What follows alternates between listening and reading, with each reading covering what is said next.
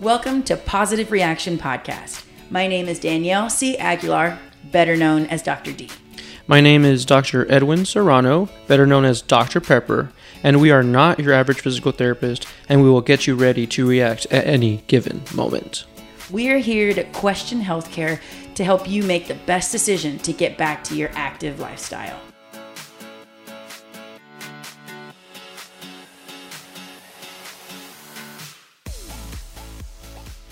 Welcome to another episode of the Positive Reaction Podcast, where Danielle comes in unprepared and I just. That's a lie. I come in prepared some of the times. I mean, we prepared in school the whole time. Yeah, we did, and that's what Yeah. you said, and that, that's what makes me feel better. And then when we actually start, I'm like, ooh, we got to review. We gotta talk.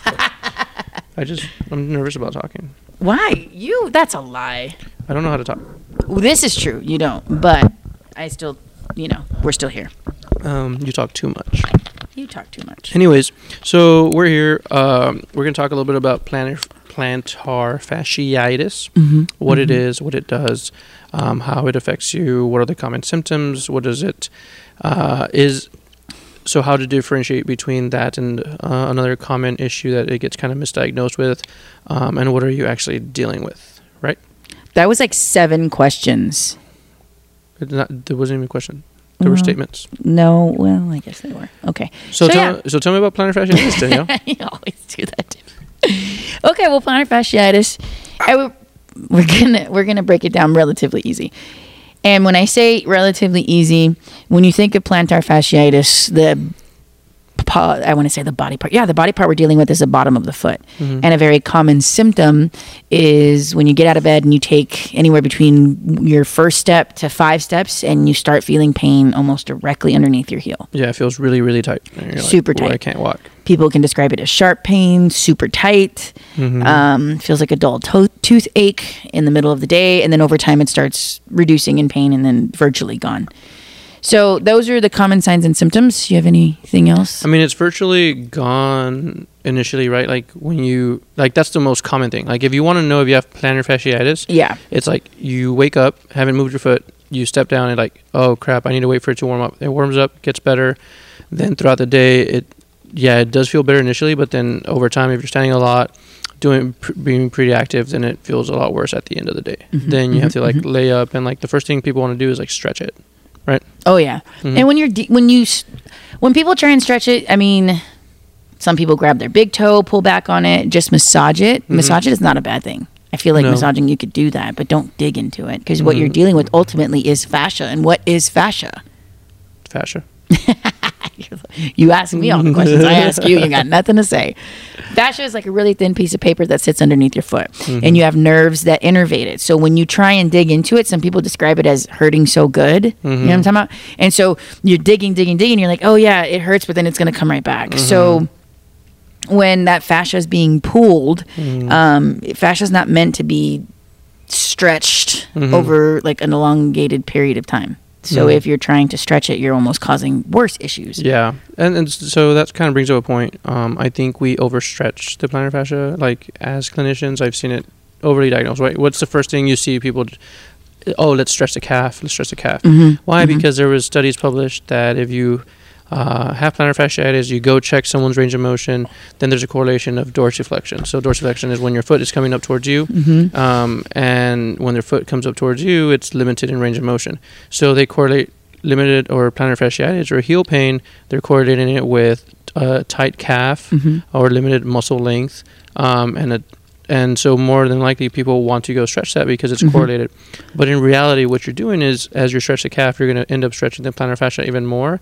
And we know that plantar fasciitis is kind of also think about like a strain of the muscle, right? If Yeah. you continue to stretch it, then it's probably going to irritate over a long period of time. And that strain Might continues. Feel good then and there, hmm but long term, you're still dealing with the pain. Yeah, yeah. Mhm. So, you know, that, that brings up a good point. When you have these these um, treatment methods that are being implemented, you're you're saying something that a lot of people feel like, yeah, it feels good to stretch it, but it's not in the Mhm. long term helping. Mhm. And I, I can't say it's not helping because there is some.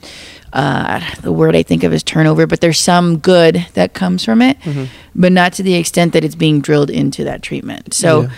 Stretching is a good thing. You want to stretch, but you don't want to overdo it. Yeah. Um, the other thing is, is you got to think about your foot and the foot itself, the bottom of the foot.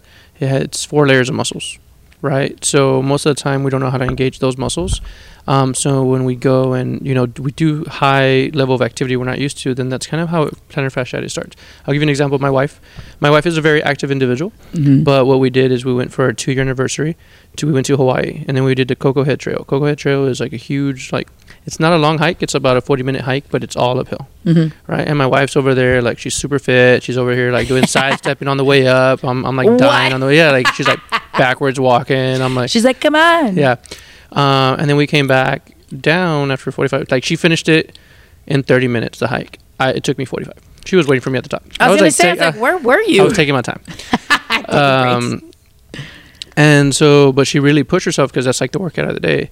Well, then when we came back from Hawaii, right? yeah. she like her foot flared up. It was it was something different. She's a CrossFitter. She lifts weights. She does all these things, but it was a completely different activity, and she pushed it too fast or too hard, too fast. If that makes any sense. Mm-hmm. And then after that, like she continued to try running on it, like the way that she was running, high level, trying to push herself, and then it just continued to get worse. She never let her plantar fascia recover, Mm-hmm. and then she started having those chronic pains. Right.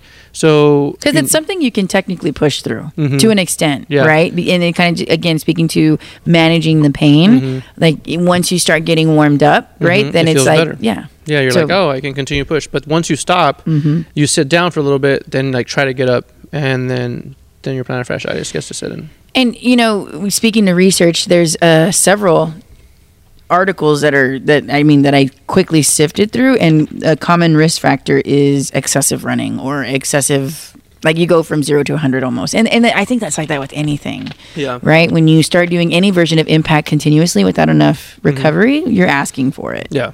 I I mean, I'm guilty of it. I'm clearly recovering as we speak. So, anyways, I wanted to make sure that we commented on that. And then also, what we haven't commented on is like the direct heel pain. Mm-hmm. You know what I'm saying? Like a lot of people have that that common symptom of heel Mhm. pain. Like you can put your You put thumb them on it, and it hurts. right, and it's the insertion point ultimately of the plantar fascia, right? Yeah, and that's also what we were talking about earlier. Is they can get very confused with the medial plantar nerve.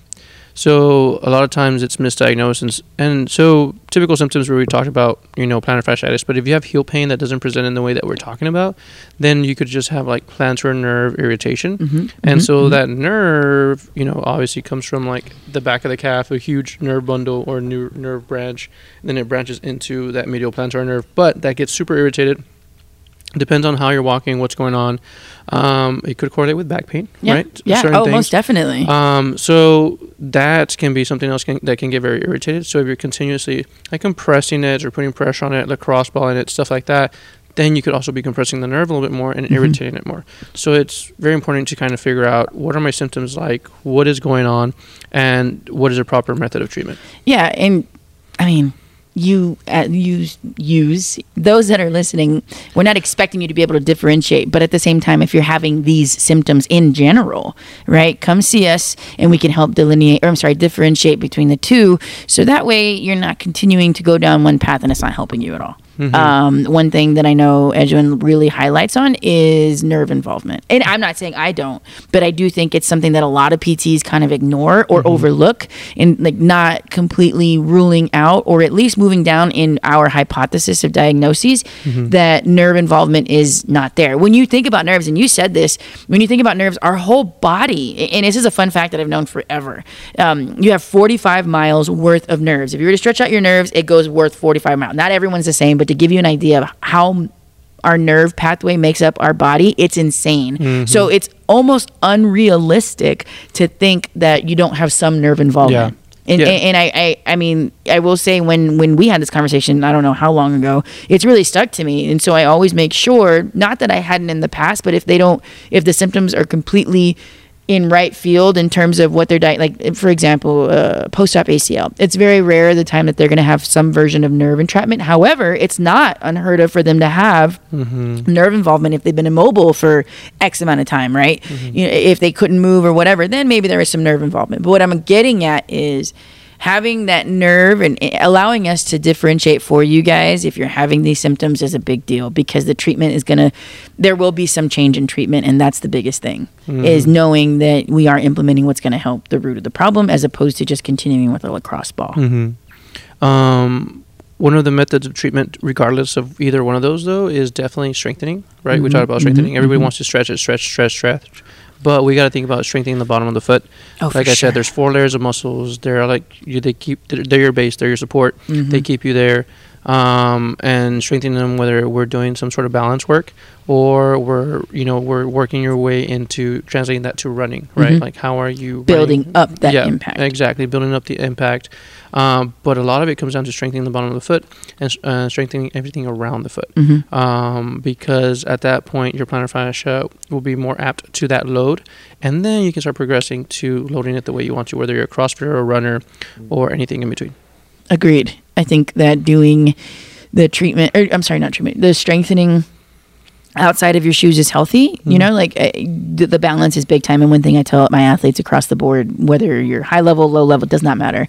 Balancing, you brush your teeth twice a day, right? For two minutes in theory. This is, you know, a plug for um, all dentists that if you're able to, if you brush your teeth twice a day, you're not really changing your method of uh, your normal day to day activity. I challenge anyone, even if you don't have an injury, to balance on your foot on a single foot for one minute as you're brushing, and then for the next minute, balance on the other foot. And you do that twice a day, and that should be just fine. I tell that to everyone that has any version of lower extremity. Uh, if, they want more of a challenge, I think I've told people to throw a towel on the floor. If you have a pillow you don't really care about, put it on the Yeah, floor. and make it a more balance it. unstable surface. Exactly. So there, there's an easy way to start doing that to strengthen your foot and ob- and also improve your balance. hmm So, yeah, if you're dealing with some plantar fascia pain or discomfort, Mm-hmm. um, kind of look at what you're doing, what you should be doing. If you're still in pain and you're doing something, maybe you should change it up and do something completely different because it's not working. Make sure to come hit us up if y'all need anything.